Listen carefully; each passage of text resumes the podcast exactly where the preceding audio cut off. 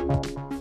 Добро пожаловать на подкаст про код. Здесь мы, Коля Шабалин, Игорь Антонов, Леша Симоненко и я, Женя Шкляр, разбираемся в самых интересных новостях из мира веб-разработки и объясняем их простым языком. Вместе мы окунемся в пучины кода и познакомимся со всем новым, что происходит с фронтендом. Мы поможем вам набраться сил и знаний, чтобы стать еще круче в мире веб-разработки. Устройтесь поудобнее, подключайтесь к нашему подкасту и наслаждайтесь увлекательным путешествием вместе с нами. Подкаст про код. Ваши надежные проводники в мире программирования программирования, интернет-технологий и подводок, написанных нейросетями.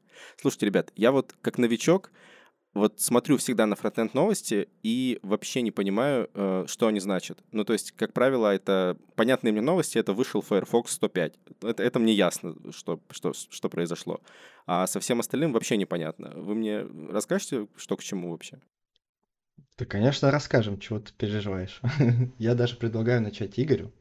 У него есть замечательная тема конец фронтенда. Игорь, что у нас там случилось? Мы все? На работу можно не идти?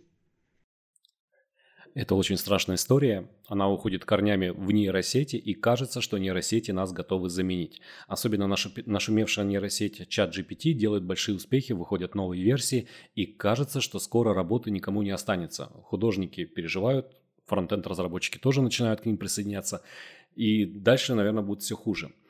Есть такая статья, которая вышла совсем недавно, она называется «Конец фронтенд разработки», и в ней автор Джош Камю пытается обсудить эти страхи, почему их не стоит бояться и почему не все так страшно, как сейчас представлено в СМИ. О чем рассказывает Джош? Он начинает издалека и рассказывает вообще о появлении веба, о появлении самой профессии фронтенд-разработчик, когда-то они, они назывались веб-мастерами, и а, что он хорошо делает, что он рассказывает, как вообще происходит процесс создания веб-приложений или веб-страничек. И когда он рассказывает об этом, он приводит инструменты, которыми разработчики для этого должны были пользоваться. Почему это важно? Да потому что каждый раз, когда появляется какая-то технология, появляются инструменты, которые упрощают эту технологию использовать, упрощают создание тех или иных приложений. То есть, например, когда у нас появились только HTML и CSS, мы начинали писать, не знаю, условно, в блокнотике, потом появлялись более умные среды разработки, которые позволяли автоматизировать многие действия. Вершиной мастерства было появление визуальных средств, когда мы могли сделать что-то визуальном редакторе, похожем на какой-нибудь Microsoft Word. Все это было, и, конечно же, это не означало, что разработчики скоро станут не нужны, что технологии изучать бессмысленно, потому что есть специализированные инструменты, которые все это могут сделать за вас. В принципе, время шло, стали появляться системы управления контентом, где опять-таки не приходилось что-то программировать, мы выбираем какой-то шаблончик, у нас уже готовый веб-сайт, и нам остается только заниматься контентом через специальные инструменты. Потом появлялись конструкторы сайтов, опять-таки разработчики никуда не пропали, и вроде бы фронтенд продолжает жить. Так вопрос, а действительно ли стоит бояться, что с приходом нейросетей фронтенд-разработчики станут не нужны? Автор считает, что это не так. И я здесь с ним целиком согласен, потому что есть много сфер, есть много задач, где нейросеть в принципе помочь не сможет даже возьмем такие вещи, когда нам нужно что-то дорабатывать, и у нейросетей пока с этим большие проблемы. Есть существующие проекты, есть новые технологии, которые появляются, и чтобы нейросеть могла здесь что-то сделать, нужно, чтобы она обучалась. Ну, соответственно, если технология новая, то обучаться опять-таки не на чем, поэтому нужны будут люди, которые будут это все разрабатывать и проверять те или иные подходы. Коля, а ты чего думаешь по этому поводу? Да я, я все время думаю о том, что на каких данных эти нейросети обучаются. Они там говорили, что вот у них есть связь со Stack Overflow, у них есть связь э, с GitHub, ну это если говорить про программирование. А на Stack Overflow не то чтобы и свежий код, на Stack Overflow не то чтобы и всегда код правильный, он может быть развесистый, то есть можно было бы и покороче написать. И вот что она там предлагает, эта нейронка, вообще не всегда понятно. Я думаю, что нет, конечно же, сейчас нейросетки, э, их можно не бояться, э, потому что, скорее всего, они сейчас помощник такой. То есть я пишу код, и они мне помогают ускоряться, писать, чтобы я сделал задачу побыстрее. Мне в любом случае постоянно приходится за ней перепроверять. Э, я буквально уже месяца два пишу вместе с искусственным интеллектом. Друг, с другом мы сидим, пишем. И нет, она не заменяет, она дополняет, помогает, ускоряет. Всегда приходится перепроверять, что же там э, она нагенерила. Слушайте, ну а для всяких разных э, одноразовых проектов она разве не годится? То есть я вот за последние пару месяцев могу вспомнить несколько случаев, когда я просто взял э, кусок э, верстки и JavaScript из э, чат GPT, и она, он работает, и мне его не нужно дорабатывать. То есть для выполнения там одной конкретной задачи он вполне справится. Чем это плохо? А, так это неплохо, никто не говорит, что это плохо. Наоборот, вот как Коля и сказал, это отдельный инструмент, это помощник, который может упростить решение задачи. И вот твой пример, э, Женя, очень хороший, когда есть задача максимально простая, которую можно объяснить нейросети и получить готовое решение, так это же здорово. То есть не нужно писать, не нужно настраивать все инструменты. Мы же знаем, чтобы начать разрабатывать современное веб-приложение, нужно настроить всевозможные тулинги, всевозможные а, примочки, и только после этого можно начать нормально разрабатывать. Если нейросеть это может сделать быстрее, не знаю, условно говоря, какую-то формочку и показать какое-то прикольное сообщение или подготовить форму для обработки заявок, то это хорошо. Но это отдельный инструмент, это получается еще один уровень абстракции принципе, мы, разработчики, постоянно этот уровень абстракции повышаем. У нас есть какая-то нативная технология, потом нам становится ей пользоваться неудобно, потому что приходится писать много бойлерплейта, много шаблонного кода, выполнять какие-то повторяющиеся действия. И мы что придумываем? Мы придумываем либо какую-то библиотечку, либо какой-то фреймворк, который уже содержит какую-то базу, какой-то основной код, и мы начинаем строить наше приложение вот уже на этой базе, на этом фундаменте. И получается, что мы тем самым повышаем уровень абстракции. И вот здесь это, пожалуй, именно про это. Нейросеть нам помогает, добавляет еще уровень абстракции и позволяет получать быстрые ответы. Кстати, пример со Stack Overflow хороший, что нейросеть действительно, она же берет ответы оттуда, но не всегда там ответы правильные. Более того, там есть устаревшие ответы, которые не обновлялись уже там годами, наверное, уже можно сказать десятилетием, и не факт, что решение, которое выдаст нейросеть, его можно прямо здесь и сейчас использовать. То есть здесь получится, наоборот, еще к требованию к разработчику где-то даже возрастут, потому что нужно проверять за нейросетью и базовые концепции, их никто не отменял. Э, по этому поводу у меня есть отличный пример. Он не совсем связан с веб-разработкой, но я тут э, недавно попросил чат GPT нагенерить простых арифметических примеров.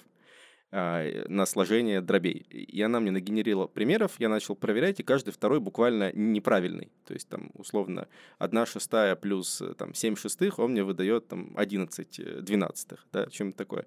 И мне стало интересно, ну, вряд ли такая ерунда могла появиться у него сама по себе. Я пошел гуглить и реально нашел этот пример на ответах Mail.ru 12-летней э, давности. То есть, если чат GPT учили на ответах Mail.ru, то, скорее всего, мы обречены, наверное, все-таки. Леш, как ты думаешь? Слушай, ну, э, не, я, я думаю, что мы не обречены, конечно, и что я согласен с ребятами, что э, нейронки сейчас скорее помогают, но если посмотреть там со стороны заказчика, да, который вот приходит за услугами разработчика или которому нужен в команду разработчик или команда разработчиков, для него не все так э, однозначно выглядит, потому что, ну, мы сейчас говорим, да, о том, что нейронка иногда ошибается, иногда говорит глупости, так, да вроде и разработчики ошибаются, и тоже говорят глупости, и сайты иногда в прод э, неработающие попадают.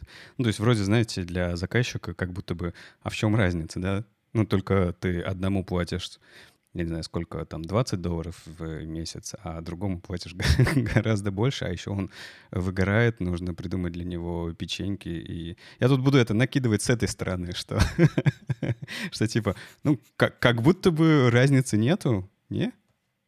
Я вот хотел дополнить, классная мысль у тебя получилась, что есть некий уровень.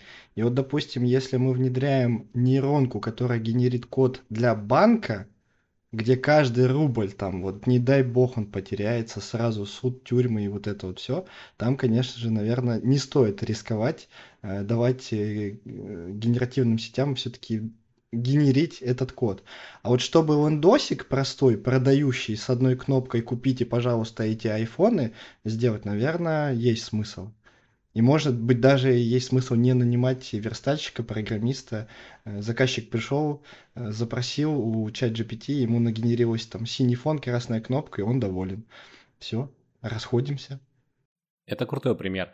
Кстати, а если посмотреть на чат GPT не со стороны, то что фронтенд разработчики останутся без работы, а со стороны поисковиков. Ведь по факту чат GPT, если их развивать, если нейронка будет продолжать совершенствоваться, это хорошая замена тому же самому Гуглу условно. То есть нейронка позволяет давать более лаконичные ответы и получать информацию, ну так, как будто бы тебе рассказывает, ну не знаю, приятель. Это все-таки скорее быстрее, чем гуглить и анализировать несколько страниц. Я думаю, что, скорее всего, в поисковиках такая фича появится, но тем не менее. Да, меня, мне, блин, а что у нас как-то все связано получается? Мне очень понравилось, потому что мне вообще иногда не нравится гуглить в том плане, что я чего-то не знаю, и мне нужно представить, как человек в интернете на это бы ответил, чтобы, там, вот какие бы слова он использовал при своем ответе, чтобы Google нашел эти слова, а я уже нашел, что он там ответил. А тут я могу с чат GPT пообщаться и сказать, слушай, а как делается шапка, когда она, например, на разных страницах находится? Есть какие-то отличия или нет? Вот так вот просто по-человечески с ней пообщался. А она такая, нет отличий. Ну, это все прекрасно, но очень часто, я не знаю, как станет через год, через пять, э, но сейчас-то там, в 20% случаев нужно за чат GPT потом перегугливать все равно. То есть, если попытаться с ней пообщаться не о чем-то таком э, довольно размытом, как э, программный код, да, который может быть разным и там, даже в рамках одной задачи может сильно отличаться, вот, если спросить что-то более-менее фактически точное, да, то она за, за ней все равно нужно перегугливать. Поэтому, наверное, это вот это пока и останавливает ее от становления хорошим поисковиком. Но, опять же, я Угу. Не знаю. Но при этом, э, чтобы вы понимали, да, э, все это развитие с э, искусственным интеллектом, с там, какими-то продуктами на основе этого, оно настолько ускорилось, что даже сейчас в интернете уже да, появилось э, письмо публичное, под которым подписывается куча людей, которые просят немножко притормозить.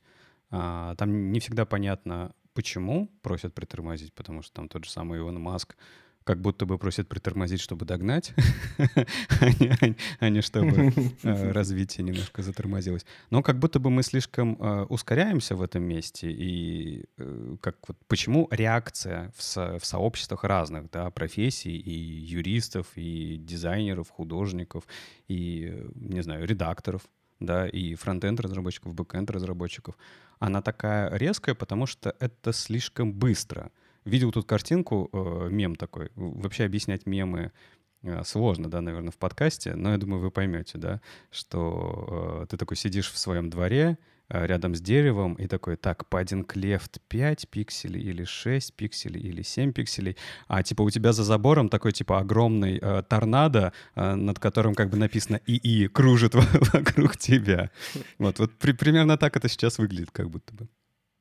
Ну, конечно, конечно, всему, у всего должно быть граница, у всего должны быть правила. И получается так, что мы, когда учили эти сети, они вышли в поля пустые и начали там э, вообще все лопатить, все при все.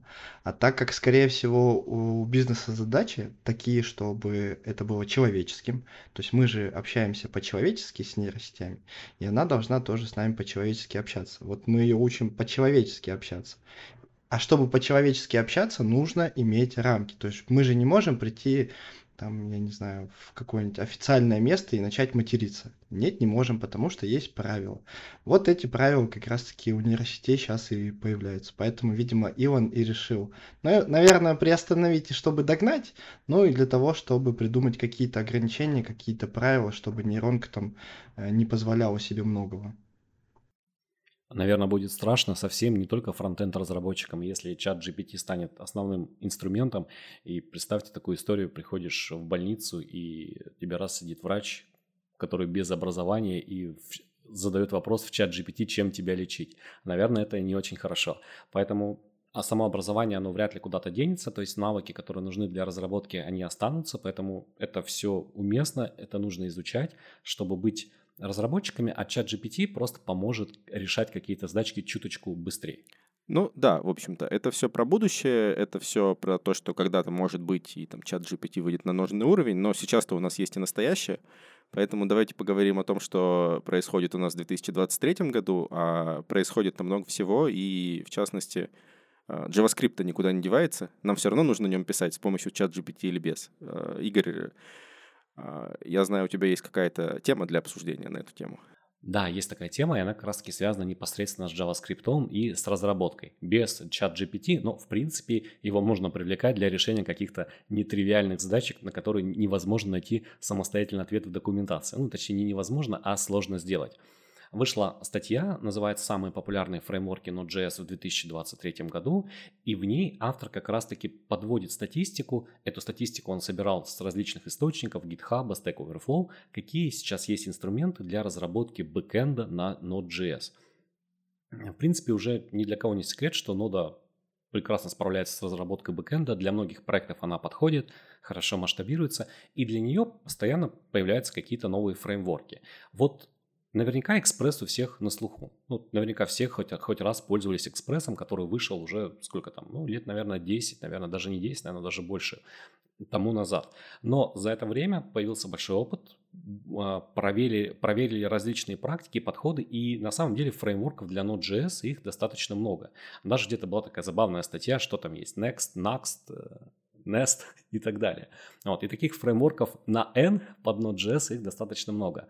И вот в этой статье автор попытался собрать популярные фреймворки, которые сейчас активно развиваются, которыми пользуются, и а, поговорить об их популярности, то есть на чем сейчас нужно разрабатывать бэкэнд, если мы выбираем Node.js. И в принципе все, что здесь представлено, весь тот список фреймворков, он достаточно, так сказать, э, логичен, то есть в принципе было странно ожидать там что-то другое, но есть фреймворки, которые появились относительно недавно, например, такой фреймворк как TRPC, который продвигает э, удаленный вызов процедур, генерацию схем, он появился в 2020 году, но тем не менее он продолжает набирать популярность, по нему все больше и больше появляется вопросов на Stack Overflow. Это как раз-таки один из тех признаков, что фреймворк используется, что им пользуется, что, скорее всего, будет развиваться.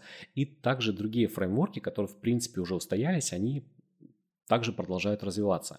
Мне особенно нравится и, и близко популярность фреймворка Nest. Мне очень нравится этот фреймворк под Node.js, потому что он как раз-таки хорошо заточен под корпоративные приложения. В нем есть хорошие практики, которые уже были, использовались а, в других фреймворках. То есть ребята не переизобретали все с самого нуля, а просто брали хорошие практики, которые уже устоялись. Я, например, в свое время разрабатывал под ASP.NET MVC, и когда ты берешь Nest, ты видишь какие-то вещи, которые там были сделаны давным-давно, теперь они просто имплементированы э, в Nest. То же самое с популярным фреймворком для веба, это Angular. Если вы работаете с Angular, то перейти на сторону бэкэнда и начать писать бэкэнд на Nest вам будет гораздо проще, потому что Nest по факту переиспользует многие подходы, которые есть в Angular. Ну, дик, э, применение, обильное применение декораторов, применение модульности, для разбития функциональности приложения, внедрения зависимости. Все это, в общем-то, работает так же, как и в Angular. Скажу больше, даже совпадают многие, многие конструкции, которые можно использовать. Э, Игорь, у меня ко всему сказанному только один вопрос. Ты сказал Nest в начале или Next? Э, просто не, не, не, не а, Nest. все-таки Nest, Nest, да?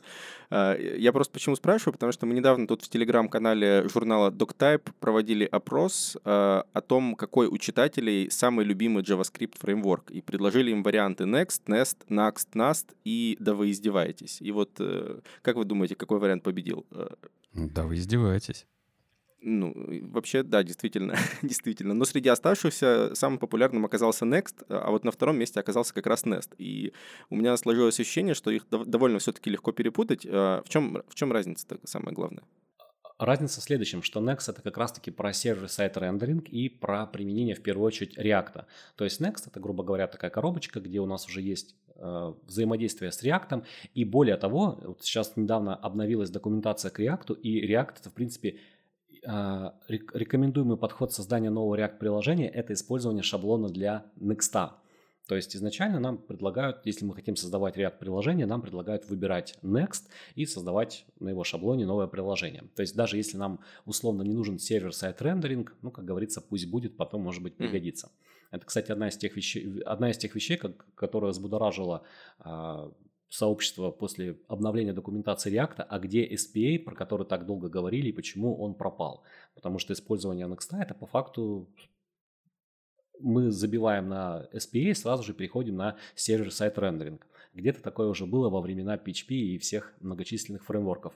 Подожди, а SPA это что для вот таких новичков, как я? SPA это... Это, это, это single page application, то есть одностраничное ага. приложение, когда у нас есть один файл index HTML, мы к нему цепляем bundle с JS, и потом наш интерфейс начинает отрисовываться прямо на клиенте ага, в браузере. Все, вот теперь стало понятнее. То есть мы вначале придумали PHP, index HTML, у нас был server-side рендеринг, потом мы придумали SPA, а потом мы придумали SSR, чтобы вернуться назад? Нет, э, есть еще следующий шаг, есть э, помимо SPA, MPA, и вот это тот самый шаг, который нас возвращает к истокам. Multiple Page Application — это самая крутая технология, очень звучит как а, по-новому, по современному, но в корне в своем держит все те концепции, которые, с которыми ты знаком как вебмастер уже много-много лет. То есть фактически э, все, что придумано давно, просто снова используется. Типа э, SSR это новый черный или как это правильно сказать? А, кстати, когда мы только начинали создавать свои первые странички, я вот свою первую страничку, наверное, начал делать в каком 2001 году, где-то где в то время. И она, конечно же, была статичной. То есть это был просто index HTML, там были теги, разметки, там даже еще были, как они называются, фреймы. Ими было просто проще сделать сайдбар, чем возиться с непонятными, с непонятными табличками. Так вот, после этого был логичный переход на server-side рендеринг, когда мы э, брали PHP, брали фреймворки, там на PHP появились -то монстры вроде Zend, делали сервер-сайт рендеринг и все делали на стороне сервера. Было прикольно, что у нас сервер отвечает за генерацию странички.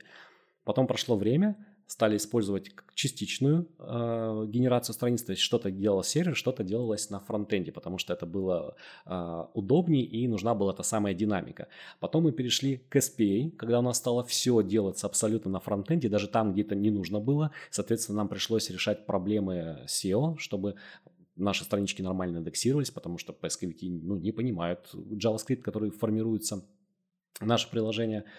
И потом мы стали уходить а, на тех же самых фреймворках, только уже в мире JS, на сторону сервера. Стали муссироваться фреймворки сервер-сайт рендеринга, и мы стали туда опять-таки переходить. Причем сейчас так выглядит, как, это, как какая-то фишка, что вот сервер-сайт рендеринг, но на самом деле она уже была, соответственно, Просто мы к ней возвращаемся. Я бы сказал, здесь, наверное, произошло такое переосмысливание концепции, потому что если там я сразу начал про PHP говорить, про формирование страничек, но ведь до PHP еще был, условно говоря, Apache, ну, веб-сервер, и мы могли там использовать сервер-сайт Include, по-моему, называлась технология встраивать страницу и делать такую динамику. То есть я вот с этой штукой тоже поработал, и это такие, такие были первые шаги. Ну ладно, это все понятно. Давайте вернемся к нашим любимым новичкам, людям, которые хотят разобраться. Вот мы говорим о том, что у нас куча непонятных букв на слов, начинающих на букву «Н», а еще мы как апеллируем к статье, а, в котором есть, как это, видимо, популярность в фреймворках, на которых вы на JavaScript будете писать бэкэнд. Так вот, э, Игорь, куда лучше всего э, новичку-то податься и как в этом во всем разобраться? Потому что, ну, десяток фреймворков, а, и у них какая-то популярность, они как-то все растут. А это, наверное, типа для профессионалов понятно, но что делать новичку, куда ему лучше податься и почему?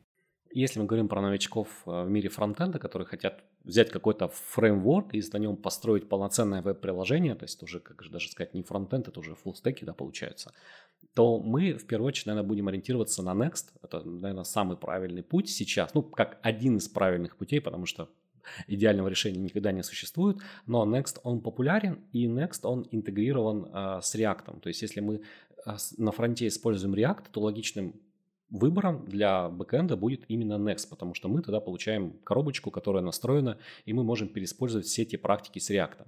Если мы используем, например, Vue, то нам, соответственно, подойдет Next. Это, в принципе, то же самое, только с интеграцией для Vue. Ну а если мы хотим развиваться и делать бэкэнд, то есть без э, server-side рендеринга, без фронтенда, а именно полноценный бэкэнд, различные сер- э, API-сервисы и так далее, или применять микросервисную архитектуру, то здесь, пожалуй, самым удачным выбором будет именно Nest. Потому что Nest это как раз-таки тот э, фреймворк, который включает в себя много хороших практик, много готовых абстракций, и с помощью него достаточно комфортно строить э, сложные веб-приложения, сложный бэкэнд. Окей, okay, ну так вроде понятно. Коль, э, ну, я не знаю, ты сам-то разрабатывал что-то на, на каком-нибудь из этих фреймворков? Я пытался разрабатывать на Next, потому что у меня как раз-таки был React на предыдущем месте работы. И вот как раз-таки, когда начали выходить Nesты, Нуксты, Нусты и вот это вот все, я перестал в этом разбираться и ушел. Ну, это понятно. Но, но есть темы, в которых ты хорошо разбираешься. Вот, э, я не знаю, например, что? Э, например, логические свойства. И для начала Крис Койер написал замечательную статью, почему логические свойства не берут э, верх над всеми. Но чтобы ее раскрыть, э, я, наверное, сначала расскажу, что же такое логические свойства. А то я буду говорить, вот, логические свойства не взлетели по таким-то причинам. А что такое логические свойства? Ну, вначале могу привести простой пример, наверное, с которым сталкивался любой наш новичок. Представьте, что вы берете элемент, включаете на нем DisplayFlex, то есть вы добавляете флексовый контекст HTML элементу. У этого элемента появляются оси. И тут самый важный момент, что оси идут от начала до конца. Они не идут слева направо. То есть есть ось номер один, ось номер два, и все они идут сначала и до конца. Вот логические свойства это примерно то же самое. Ну вот давайте опять примеримся. Все знают, как делать внутренний отступ у элемента. Padding left 20 пикселей. Опять же, для примера визуально в голове себе начинаете представлять. И это всегда будет паддингом слева в 20 пикселей. Логическим аналогом для паддингов будет padding inline start. У вас, наверное, уже взрывается мозг, что был padding left, теперь padding inline start. Но опять же, давайте представим себе, как это работает. И этим новым свойством, логическим паддингом, мы и говорим, что нам нужен отступ не слева, нам нужен отступ с начала строки. То есть мы пишем текст, у нас есть начало строки. Мы ставим точку в предложении, это конец строки. Ну, опять же, для нас это будет визуально выглядеть как слева и справа.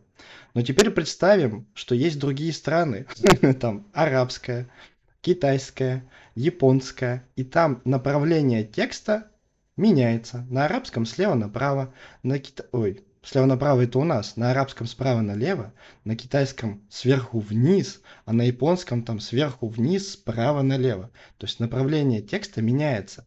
И вот padding left 20 пикселей, он на любом языке будет всегда слева. А в логических свойствах он поменяет свое направление вместе с текстом. То есть если мы напишем «Всем привет», padding inline start 20, у нас паддинг отступ появится слева. Если же мы наш сайт переведем на арабский и зайдем с какой-то арабской страны, у нас паддинг будет справа. Почему? Потому что направление текста идет уже справа налево. Какие, ну, с паддингами все понятно, какие еще CSS-свойства стали логическими? В целом, все, что связано с боксовой моделью. Width, height, padding, border, margin. Ну, вам это и все и так знакомо. Так вот, логические свойства уже есть. А почему они не взлетели? И Крис Койер как раз-таки в статье эту тему полностью раскрывает в 4 шага. Почему их никто не применяет? Ну, потому что мы уже привыкли, сила привычки. Мы писали 10 лет padding left, мы продолжаем писать padding left. Все работает, зачем что-то менять? Второй пункт – это старые проекты ну, зачем там padding left менять на что-то новое? Опять же, оно работает, зачем я буду тратить на это время? Я лучше починю форму, которая э, будет принимать платежи для покупки айфончиков.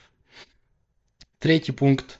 Э, у нас, э, опять же, сила привычки, и нет вот этой вот визуальной привязанности. Мы не можем, привыкнув к padding left, быстро поменять логическое свойство. То есть padding left это какое логическое свойство? Padding inline start паддинг бокс старт. То есть мы не можем быстро это в уме перенести с нелогического свойства на логическое. Нам нужно тратить калории и как-то бороть себя, чтобы перейти на них. Ну а четвертый пункт, то, что не все CSS-свойства имеют логические аналоги. Например, если мы применяем трансформации, то есть мы говорим transform translate, transform rotate, у нас внутри элемента появляются оси x и y. Они в вебе и так уже повернуты. Если в математике y вверх направлен, то в вебе y вниз направлен. То логические свойства, если мы будем применять, в этой трансформации они не сработают, потому что они в других координатах работают.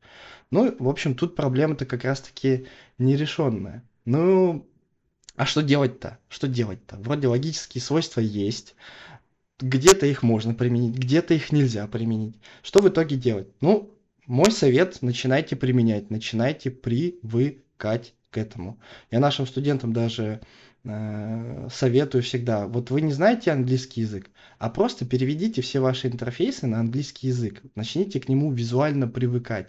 Тут, тут то же самое. Применяйте, браузерная поддержка хорошая, э, скоро привыкнете. А вот у меня главный это вопрос, Коль. А зачем привыкать-то к этому? Ну, то есть, типа, а что, что не так с Паддинг Лев? Ты вроде рассказал, да, что он оторван от физического мира. Ну, зато он очень сильно как прикован к э, миру, э, не знаю, привычного, то, что ты видишь, то, что и ты делаешь. Если ты хочешь слева сделать паддинг, то на любом языке слева — это слева. Это вот левая рука. У нас же правая и левая рука — это во всех странах э, одинаковые же, да, правильно? Насколько помню. Да. Ну, мало ли, знаешь, бывает такое. А смотря... А ты смотришь я сейчас в зеркало или нет? Там тоже стороны поменены. Да нет, э, на самом деле ты прав, что, наверное, и нет смысла такие штуки применять, но веб, а точнее Э, обновление веба, постоянная стандартизация говорит о том, что все идет именно в эту сторону. Появляются, помимо того, что аналоги привычных нам свойств, появляются совершенно новые свойства. Например, свойство inset. Это тоже логическое свойство, которое позволяет управлять размерами нашего блока. Нет оно аналога, к сожалению, а применять хочется, потому что простое. Также э, можно думать о будущем своего проекта. Опять же, если это лендинг, который вот здесь и сейчас нужно продать айфончик, сегодня я буду только про айфончики рассказывать, судя по всему, э, то и не нужно. То есть вы на этих рельсах стоите и применяете.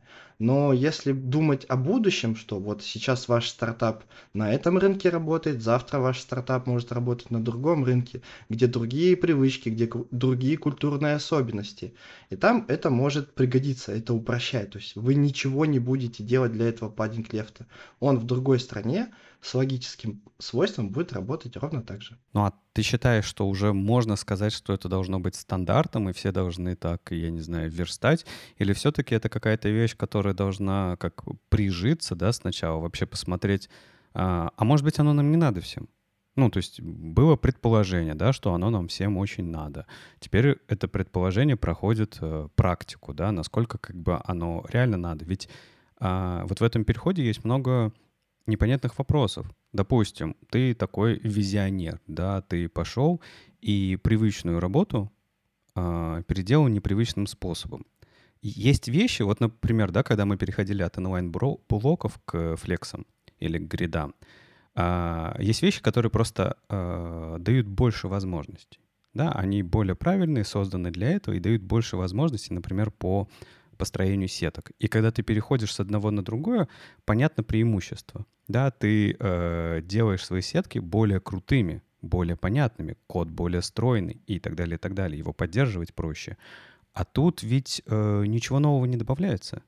Это э, как бы немножко другой взгляд на тот же самый э, на то же самое упражнение, да, то есть типа давайте задавать отступы с помощью других свойств, чтобы чтобы что-то было. И вот у меня тут вопрос, что э, мы делаем то же самое другими способами. И представляешь, ты визионер, ты делаешь в своем проекте это новым способом, и ты набираешь команду, потому что твой проект масштабируется, ты набираешь команду разработчиков, которые понятия не имеют, что ты, что ты делаешь. Они смотрят в твой код, у них э, скорость доставки фич замедляется, потому что они понятия не имеют, что это такое и зачем им нужно. И вот, типа, зачем это все? Э, или, или это вещь как раз, которую нужно толкать вперед, и там нужно обучать там новичков этому, новичкам нужно обязательно смотреть в эту сторону, и она по какой-то причине супер важная. Ты что-то очень много тем-то поднял на самом деле. Э, в целом, вот прямо сейчас все бросать, все, удалять все свои паддинги, марджины, бордеры и переписывать технологические свойства? Нет, конечно же, не нужно. Тут самая важная штука – это понять, какую конкретную задачу решает вот эти логические свойства. Ну, одна из, которая на слуху и постоянно проговаривается, это интернационализация. Когда у вас есть сайт интернет, вот это вот слово. Вот там вам вы наоборот будете экономить время. А так, что у вас есть локальный продукт для локального рынка, конечно же, нет. Но с другой стороны, как и с флексами, которые ты упомянул, все-таки там было время, то есть флексы вышли, мы еще только три года к ним привыкли, они уже были, но мы к ним привыкали, потому что это что-то другое. Э, здесь, мне кажется, нужно поступать тоже постепенно, постепенно, год за годом, просто привыкать к ним. Потому что в конечном счете это все превратится в том, что для тебя не будет никаких отличий. Ты пишешь паддинг left или паддинг inline start. Для тебя это будет как родное свойство. Но это, это через ну, годика три с тобой поговорим. Слушайте, я все это послушал. Коля, во-первых, э, большое спасибо за отличный пример э, с э, арабской письменностью, и это стало очень понятно.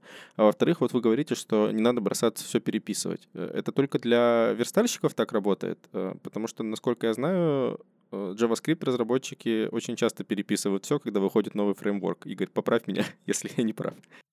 На самом деле, деле это не так. А, конечно, когда появляются какие-то новые продукты, новые инструменты, хочется их использовать постоянно, решать задачи с их помощью, но это не всегда возможно, это нормально, потому что никогда не будет такой возможности взять, переписать какое-то существующее приложение, которое уже разрослось, которое, может быть, разрабатывается уже не один год.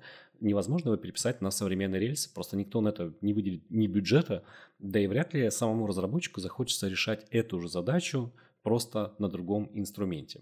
Причем чем больше инструмент, тем меньше мыслей таких приходит.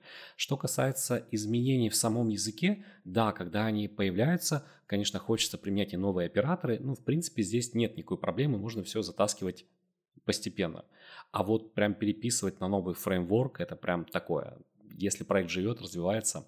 Но, кстати, если мы долго не переписываем, то мы принципе, появляется то самое легаси, о, которых, о котором никто не любит говорить. Чем больше мы с технологией, то мы всегда повышаем шансы, что мы не сможем с нее слезть, потому что это будет мучительно больно. Поэтому еще много есть проектов даже на Angular.js, тот самый первый Angular, который был в свое время прорывным инструментом, но потом он показал себя, что у него есть проблемы, ограничения, и поэтому появились новые версии. Вот с них перейти так просто уже нельзя. Слишком дорого, либо все писать заново. Ага, то есть получается, что нет такого большого контраста, как мне казалось, между тем, как верстальщики все переделывают, и э, джаваскриптеры. Но зато я знаю, где контраст точно есть, и, Коля, ты, кажется, тоже знаешь. Да, конечно же. Э, на этой неделе вышла статья от Оливера «Как исправить цветовой контраст». И один момент, про который я сегодня хочу рассказать, э, он для меня, скажем так, открыл глаза, потому что я как будто бы раньше об этом и не думал. Но я, как и в прошлый раз, вот буквально там 10 минут назад, хочу начать с примеров таких, чтобы вы понимали, о чем мы говорим, что такое вообще контраст. В общем, представляете себе в голове уже э, сайт, белый фон, ничего на этом сайте нет. На этот сайт мы помещаем текст. Тексту задаем тоже белый цвет. Что мы видим? Ничего. Белый прямоугольник. Белый прямоугольник мы видим. Мы ничего не видим. Белое на, на белом. То есть проблема понятна. Э, текст слился с фоном. Если же этот текст сделать чуть сереньким, чуть-чуть сереньким, то он становится более заметным. Мы уже глаза напрягаем и что-то там видим, какие-то очертания текста, возможно, даже читаем там HTML. Если же заменить цвет текста на черный, то текст становится полностью читаемым, отношение вот этой контрастности цвета текста к цвету фону становится максимально возможным. Так вот, отношение цвета текста к фону называется коэффициентом контрастности. И мы должны за ним на самом деле в вебе, вот мы верстальщики, начинающие, продолжающие, должны за этим делом следить. Почему? Потому что текст может быть нечитаемым. Что сделать нужно, чтобы он стал читаемым. Следить вот за этим коэффициентом. А где его взять-то? Собственно, есть специальная э, спецификация э, от ВСАГ, которая прямо говорит, что отношение должно быть 4,5 к 1. Это для мелкого текста. А если текст крупный, то уже 3 к 1. В общем, бывает крупный текст, бывает мелкий текст. Коля, а как вычисляется это, это, это число? Вот можешь почитать э, спецификацию, и ты поймешь. Ну, в общем, э, это минимальный уровень, к которому мы должны стремиться, э, чтобы цвет был читаемым. Собственно, э, откуда он берется? Вот опять же, пример с серым текстом. Э, он очень серый, значит контрастность мелкая, значит циферка будет маленькая, там один к одному. А, нет, это белый к белому получается. 1,2 к одному. Э, чуть лучше читаемый, но все равно не читаемый. Минимальный порог это как раз-таки 4,5 к одному. Собственно, а теперь давайте переместимся к проблеме, которая была посвящена в статье. Это дело в том, что на нашем сайте может появиться кнопка. То есть белый фон, появляется кнопка, у кнопки есть фон, и в кнопке есть текст. Текст имеет какой-то цвет. И теперь нам нужно следить за двумя параметрами. Это за коэффициентом текста кнопки, чтобы текст на кнопке читаемый был. Ну и также фон кнопки и фон сайта, чтобы кнопка была видна. Я обычно как делал на самом деле? Я прокликивал весь интерфейс, тексты, и такой текст читаемый по отношению к этому фону. Замечательно. И все, и шел себе дальше. А тут мне вот э, Оливер подсказал, что а ты не забывай-то и фон к фону э, соотнести. И там коэффициент это 3 к 1, если я ничего не путаю. Так что вот такие дела. Давайте с вами делать контрастные интерфейсы. Слушай, а вот говорят, что э, иногда, когда текст есть э, на странице, э, кто-то говорит, что нужно его делать полностью черным, да, чтобы это было хорошо и читаемо. Кто-то говорит, что его нужно делать э, почти черно-серым, э, да, чтобы он был чуть менее черным. Э, но ведь кажется, в обоих этих случаях контраст э, все равно приемлемый. А, ну вот он, наверное, больше четырех с половиной, да, если он достаточно черно-серый, но не совсем черный, как тогда быть? А, к чему прислушиваться? В смысле, к чему прислушиваться? А, с точки зрения читаемости, и серый близкий к черному, и черный он будет читаемый. Но если этот серый будет двигаться к белому, вот чем, чем ближе он будет к белому, тем он будет менее читаемый. Тут главное вот читаемость текста. Э, прислушиваться, похоже, Женя, надо к своему сердцу. Да нет, есть же куча инструментов, э, которые позволяют за этим всем следить. Видишь, Женя немножко другой кейс взял. Он взял вот э, кейс среди э, доступных э, контрастных цветов. Ведь среди э, контрастных цветов у тебя не один цвет, а множество цветов, множество выбора, да. А, и все они контрастные, да, и тебя Женя как раз спросил, а как вот выбирать среди них, есть ли там какие-то правила? Но кажется, что это просто вкусовщина. Это вкусовщина. Тебе дизайнер все скажет. А, ну то есть просто, про- просто слушаем дизайнер. Хорошо. Это, это все объясняет. Тут, друго, тут другой может быть момент, что дизайнер сделал не контрастно, и уже твоя задача к нему пойти. Слушай, а вот еще вопрос. А, кнопки, они ведь не просто кнопки, они ведь существуют не в мире, где абсолютно все статичная картинка в фигме. У, кнопок бывают ховеры, например. И вот если, например, э, ховер, точнее цвет э, заливки кнопки по ховеру вдруг не очень сильно контрастен к, э, с фоном сайта, с, цветом фона сайта. А, плохо ли это? Надо ли следить за этим? Нужно ли бить дизайнера по рукам в таком случае? Тут тогда стоит поговорить про то, какое, действ... какое взаимодействие сейчас с интерактивным элементом, с кнопкой, с, э, там, с полем формы, да с чем с ссылкой происходит. Потому что если это ховер, то может быть не контрастным, потому что ховер это мимолетное поведение, за которым, которое не важно. А вот если мы говорим про фокус, тогда да, там те же правила работают. Цвет текста должен быть контрастным к цвету фона. Окей, довольно понятно. Да, ну потому что фокус, э, его как бы задача-то какая? Э, Это самый стандартный пример, который я когда-либо слышал, но я его всегда тоже повторяю. Э, Ты навигируешь с помощью клавиатуры, Tab-Tab-Tab-Tab-Tab нажимаешь, фокусируешься на элементах, тебе позвонили, по, ну, по телефону там позвонили, ты ответил, возвращаешься, тебе нужно быстро визуально выхватить, это должно быть что-то мега контрастное, где ты находился. Вот, чтобы ты вспомнил, что ж ты там все-таки делал-то буквально 5 минут назад. И дальше продолжаешь взаимодействие. С ховером такого не нужно, потому что ховер это, э, ну, ты работаешь чаще всего с мышкой. Мышка это тот точнейший инструмент, точнее, наверное, и не бывает. И ты быстро можешь мышкой так помахать, и мышка скажет, где она. Ну да, ну да. Тогда получается и проблемы нет. Разве не так? Для чего? Для, для ховера нет проблем. для фокуса есть проблемы. Окей, окей. Игорь, когда в последний раз тебе приходилось сталкиваться с э, проблемами цветового контраста? Наверное, в том видео, которым озвучил Коля, никогда. То есть у тебя всегда были идеальные дизайнеры, которые приносили э, замечательные макеты, и ты никогда на них не ругался? Нет, я просто... а, Я просто был как тот фронтендер, который просто делает то, что попросил дизайнер. Подожди, а вот э, те странички, которые ты делал в 2001 году, там не было виноградной лозы и желтого текста на фоне? В смысле, на- перед ним? Там были максимально яркие цвета, ведь тогда хотелось чего-то более поярче. Там кислотные цвета, все вот эти дела. А, ну то есть, видишь, о- оказывается, все-таки была проблема, наверное, с контрастом. Просто ты уже не очень хорошо помнишь э, эти времена. Но они не думали просто. А, ну слушай, если не думать о проблеме, то ее действительно не существует. Это, это правда. Зато у нас существует э, совершенно новый замечательный TypeScript 5, который э, вышел сравнительно недавно. И давайте поговорим о нем, потому что э, вообще многие, э, многие новички, э, начинающие разработчики вообще не понимают, зачем Type- TypeScript. Э, Даже первый, наверное, а тут аж целый пятый. Поэтому давайте вот что-нибудь об этом поговорим. Э, Зачем и что там нового, что полезного для э, начинающих? Почему ну, стоит начать с пятого, а не учить, например, четвертый?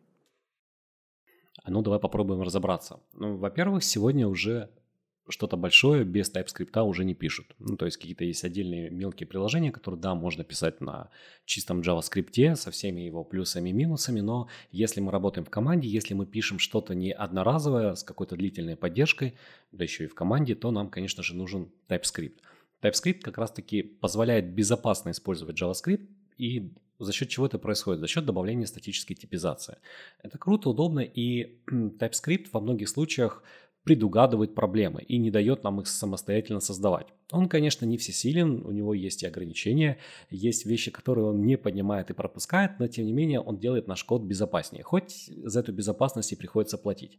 Как бы там ни говорили, TypeScript штука не бесплатная, и нам приходится потратить время а на его изучение и б на борьбу с типизацией. Кто когда-то сталкивался м, со Styled Components в React, меня поймут. Там дженерик погоняет дженериком, и с ними очень сложно разобраться.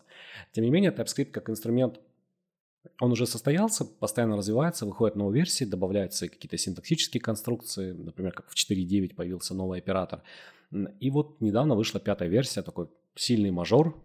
С- Казалось бы, она должна была себя включать кучу фич, но фич на самом деле там они есть, понятное дело, но их не так много. Я бы не сказал, что это прям такая революция, но там есть революция с декораторами, о них мы чуть позже поговорим. Но самое главное, что в пятой версии разработчики поработали над производительностью и смогли добиться неплохих результатов. Ну, понятное дело, что это не означает, что TypeScript будет работать как молния, и вы сразу же почувствуете эффект. Эффект больше всего почувствуется на больших проектах. То есть, если у вас много модулей, если у вас прям совсем большой, прибольшой проект, то там будет перформанс, как обещают нам из анонса, 10-20%. Понятное дело, есть всякие но, всякие ограничения, но на эти цифры мы можем рассчитывать. И если верить первым тестам, то действительно во многих случаях, когда там ну, у нас в проекте 5000 модулей, что-то около того, действительно повышается перформанс и наши сборки проходят быстрее. Это первое. А что еще появилось в самом TypeScript? Ну, во-первых, там появилась поддержка декораторов. Тех самых настоящих декораторов, которые уже сколько лежат в черновиках, ну, на стадиях продвижения проползало, кажется, лет 5, наверное, если даже не 6 уже. И теперь они появились в TypeScript. И здесь сразу появляется вопрос. Я когда читал этот анонс, я даже немножко перепугался. У меня было такое ощущение, что сейчас мы получим а, два лагеря, то есть вот не знаю, кто-то, возможно, помнит историю с питоном, когда была версия 2.7, потом появилась версия 3.0, и что-то работало в 2.7, что-то работало в 3.0. И казалось, что это все должно было вот пройти в ближайшее время, но прошло, кажется, 10 или 15 лет, когда в итоге осталась только третья версия, и мы можем ее использовать. Я думал, что в TypeScript будет именно так же, и думал, что будет проблема с декораторами, но нет. Почему могла появиться проблема? Дело в том, что пока проползал, пока предложение спецификацию ECMAScript э, отлеживалось, так сказать, э, набиралось выдержки, то в TypeScript декораторы уже были. Они были помечены за флагом экспериментальная возможность, и они были разработаны, по мнению, вот именно так, как это видели разработчики TypeScript. То есть они были несовместимы с тем предложением, которое поступило в спецификацию. И вот в пятой версии у нас появляется возможность использовать нативные декораторы. То есть то, что мы э, напишем, используя новый синтаксис, оно будет уже скомпилировано в те самые декораторы, которые поддерживаются спецификацией ECMAScript. И самая страшная новость в том, что э, сигнатуры, они несовместимы. То есть декораторы TypeScript, они полностью несовместимы с декораторами ECMAScript. И кажется все, что у нас появляется две возможности, и кажется, что старая либо отомрет, либо как-то нужно будет с ней очень аккуратно обходиться. На самом деле ничего страшного не случилось, потому что декораторы TypeScript, они как были за флагом, так они остаются за флагом. Что это означает для нас, для разработчиков? Если мы используем какие-то CLI для подготовки основы для проектов, пусть то будет Nest, который опять-таки пропитан декораторами, пусть то будет Angular, у нас все будет хорошо. Почему? Потому что когда мы генерируем основу для проекта, генератор автоматически включает флаг, и мы начинаем использовать именно те декораторы, которые были в TypeScript, и с ними все хорошо. Для нас ничего не изменится. Если мы хотим попробовать новые декораторы, то есть те, которые появились, появятся в спецификации ECMAScript, возможно, даже уже в 2023 году, нам, в принципе, делать ничего не надо. Никакие флаги включать не нужно, можно просто начинать уже их использовать. Они поддерживаются, и мы, соответственно, можем их применять. Это здорово, и получается, что обратная совместимость не нарушена, и более того, нам, в принципе, а, в любом случае, если мы хотим использовать старые декораторы, так иначе пришлось бы включать этот флаг. Поэтому, на мой взгляд, здесь все хорошо, и можно, так сказать, начинать пользоваться, не опасаясь. Поэтому самым наверное, большим изменением в TypeScript пятой версии это будет performance и как раз-таки поддержка декораторов, которые должны появиться в спецификации ECMAScript. Их нужно изучать, потому что, повторюсь, они несовместимы с декораторами TypeScript, новый синтаксис, новые возможности, где-то чего-то, наоборот, не хватает, например, при применении с обычными функциями, но, тем не менее, это можно уже делать именно сейчас. А, слушай, Игорь, а вот э, я, честно говоря, с декораторами сталкивался маловато, и, насколько я помню, это просто функция, да, которая э, меняет какие-то свойства или методы у класса. Ну, если прям совсем упростить. Что-то такое. Ну, фак, ну, фактически декоратор это не что иное, как сама по себе функция. И мы, используя декораторы, можем приносить в наш код декларативность и декларативно менять поведение, например, класса, декларативно менять поведение какого-то метода и так далее. Вот именно поэтому декораторы широко распространены во всевозможных фреймворках, потому что они позволяют нам что-то переопределить и добиться какого-то нового поведения. Более того, декораторы, в принципе, штука, которая в программировании встречается постоянно. Я когда начинал еще разрабатывать приложение для десктопа, в принципе, я сталкивался с декораторами даже при использовании а, Windows API функций, потому что там есть такая штука, как хуки, и именно хуки позволяют нам переопределить какое-то поведение, либо вставить код, который будет выполнен до того, как будет выполнена оригинальная функция операционной системы. Это, в принципе, все про это. И паттерн, декоратор, он как встречается и в чистом виде. То есть, э, если мы берем React, э, скорее всего, все помнят High Order Component, то есть компоненты высшего порядка, и это не что иное, как частный случай декоратора. А вот теперь у нас есть декораторы нативные, и, соответственно, мы их можем применять для изобретения прикольных штук. А что еще? Что еще появилось в, в TypeScript? А, в TypeScript также были мелкие улучшения. Особенно мне понравилось улучшение инамов. Кстати, кто-то использует инамы перечисления в TypeScript? Постоянно. Ты пользуешься? Не, ну я не пользуюсь TypeScript, э, уж если по-честному говорить, но инамы я использовал в других языках, э, когда что-то разрабатывал. В принципе, эм, хорошая штука в JS такого э, типа никогда не было, и, видимо, а, их завезли в TypeScript для как раз-таки удобства. Или нет? Расскажи. Ну вот изначальная идея инамов, а, скорее всего, как раз-таки заключалась в добавлении удобства, и я думаю, что раз э, TypeScript занимался разработчик и архитектор C-Sharp, то именно он эту штуку оттуда и перетягивал, потому что инамы, они есть в C-Sharp, и они довольно-таки часто используются. Но инамы с точки зрения возможностей в TypeScript это такая вот прям большая фича, потому что альтернативы нет в JS. И в чем здесь проблема и сложность? В том, что нужно этого что-то компилировать. То есть мы должны в итоге получить JS-код, который будет выполняться в браузере. И вот здесь несколько вариантов. По идее, в объект, я вот сейчас э, предполагаю, да, по идее, это и должен появляться объект из этого всего, или нет? Э, это один из вариантов, да, но мы же можем что сделать? Мы же можем просто подставить во время компиляции значение одного из элементов перечисления и использовать его. Ну, например, у нас есть перечисление, например, direction, там у тебя элементы left, со значением 1 и, например, right со значением 2. И ты можешь при компиляции, если ты объявишь константный enum, это, кстати, так и сделано в TypeScript, ты будешь получать на месте использования этого перечисления просто значение. То есть будет подставлено 1 и 2. То есть это первый вариант. Но это уже, да, это уже вычисляемая история, то есть она динамически работать не будет, да, если тебе нужно с ними динамически работать. А, ну, вообще, да, хорошо. Но это компиляция. Это же прям классическая компиляция, прям один в один. То есть это не то, что мы перегнали код из одного, из одного синтаксиса в другой, и все. А мы тут прям скомпилировали, вычислили значения, подставили их, и типа все дела.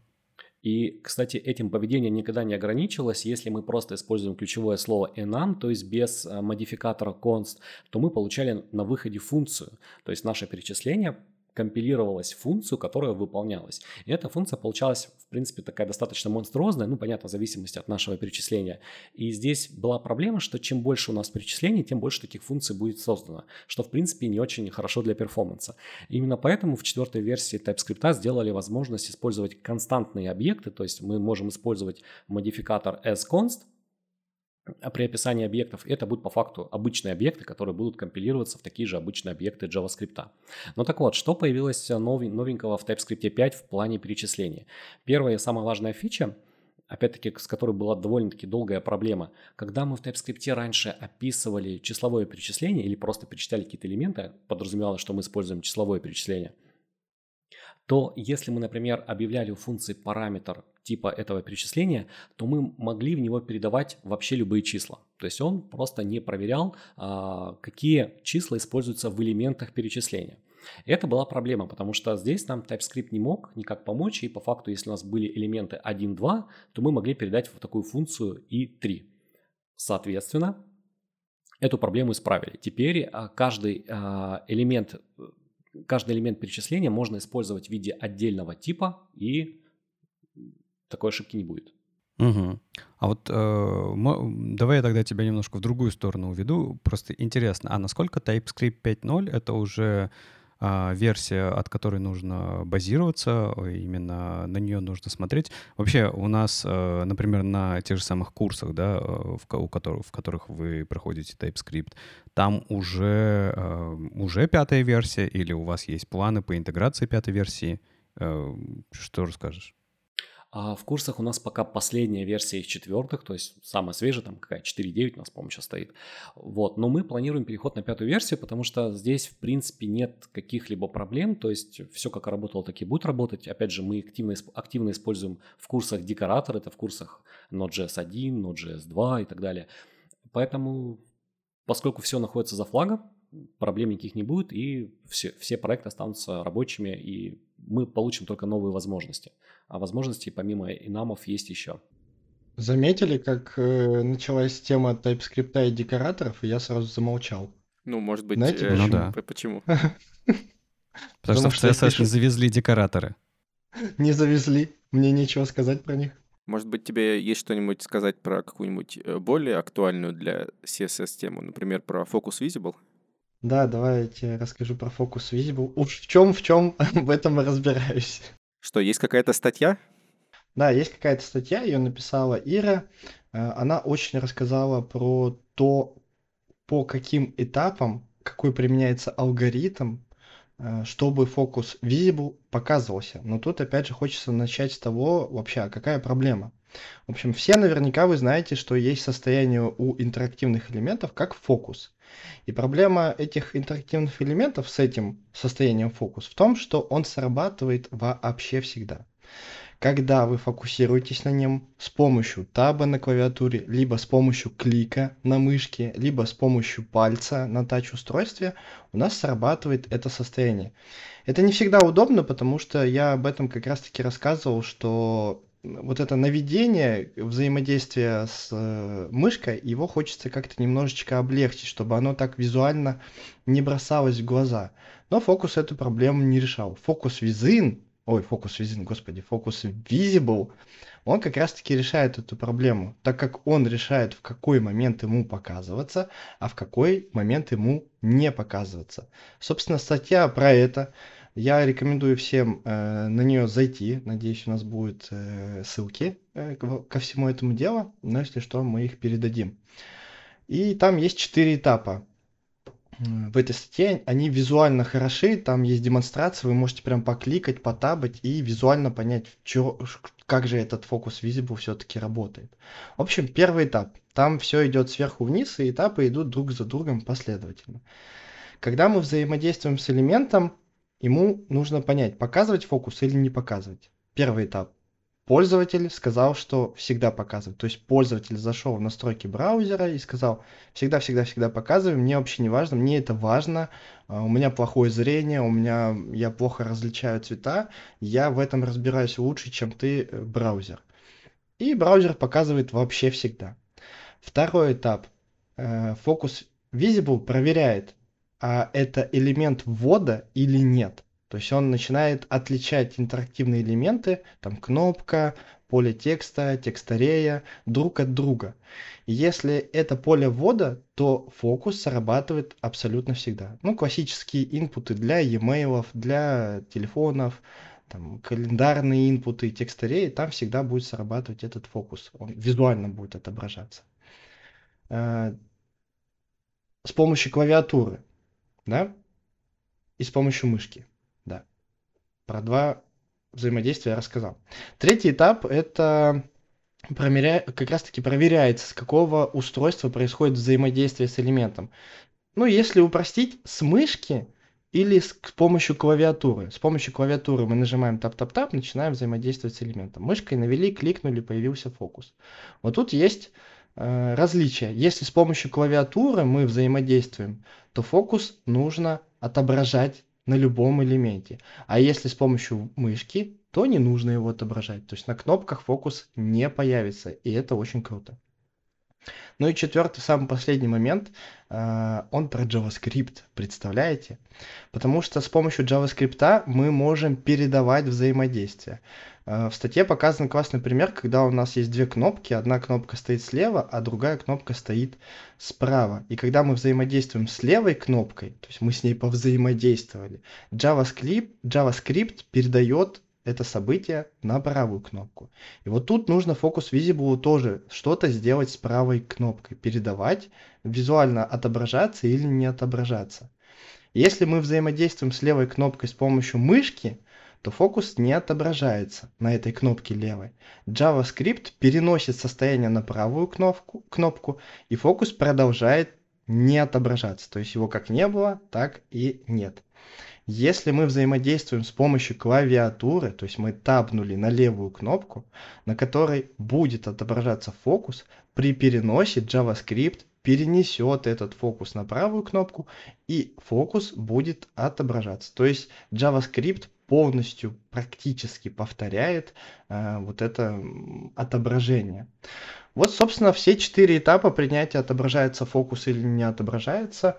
Тут хочется только дополнить. Э, стоит ли использовать фокус Visible уже сейчас? Да, стоит, вообще не стесняйтесь. Причем здесь профиты очевидны. Если мы с Лешей зацепились на теме, что Padding Inline Start, наверное, для бизнеса не всегда и нужен, э, потому что, ну зачем, он ничего такого экстраординарного не добавляет, то здесь он упрощает вот это фокусное ненужное отображение. С мышкой мы кликнули, перешли на следующую ссылку, зачем ты мне показываешь фокус? Это вообще выглядит нелогично. Вот используйте фокус Visible. Что думаете? Я думаю, что если тебя послушать, то кажется, что нужно использовать все, у чего уже есть хорошая браузерная поддержка. Похоже ли это на Пишите правду? CSS вечерами, днями и ночами. Современный, свежий. Под Chrome 136. Уже 136? Какой кошмар. Да это я шучу. Ну, в общем, что, следите за контрастностью, следите за вашими фокусами, и у вас все будет хорошо в жизни. Ваши пользователи будут вам благодарны.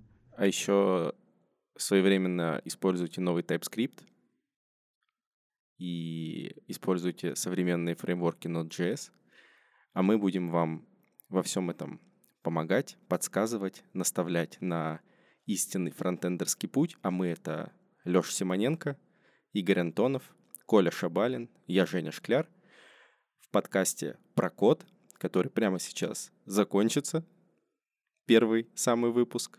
Ребята, пожелаете ли вы что-нибудь нашим подписочникам и будущим подписочникам?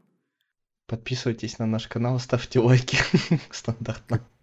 Как это? Чтобы вас не, не, не заменила нейронка. Не забывайте экспериментировать с технологиями, Но только в рамках браузерной поддержки. Не забывайте. само собой. Ну все, тогда на этом мы заканчиваем. Оставайтесь с нами, а не с нами не оставайтесь. Пока. Пока-пока. Пока.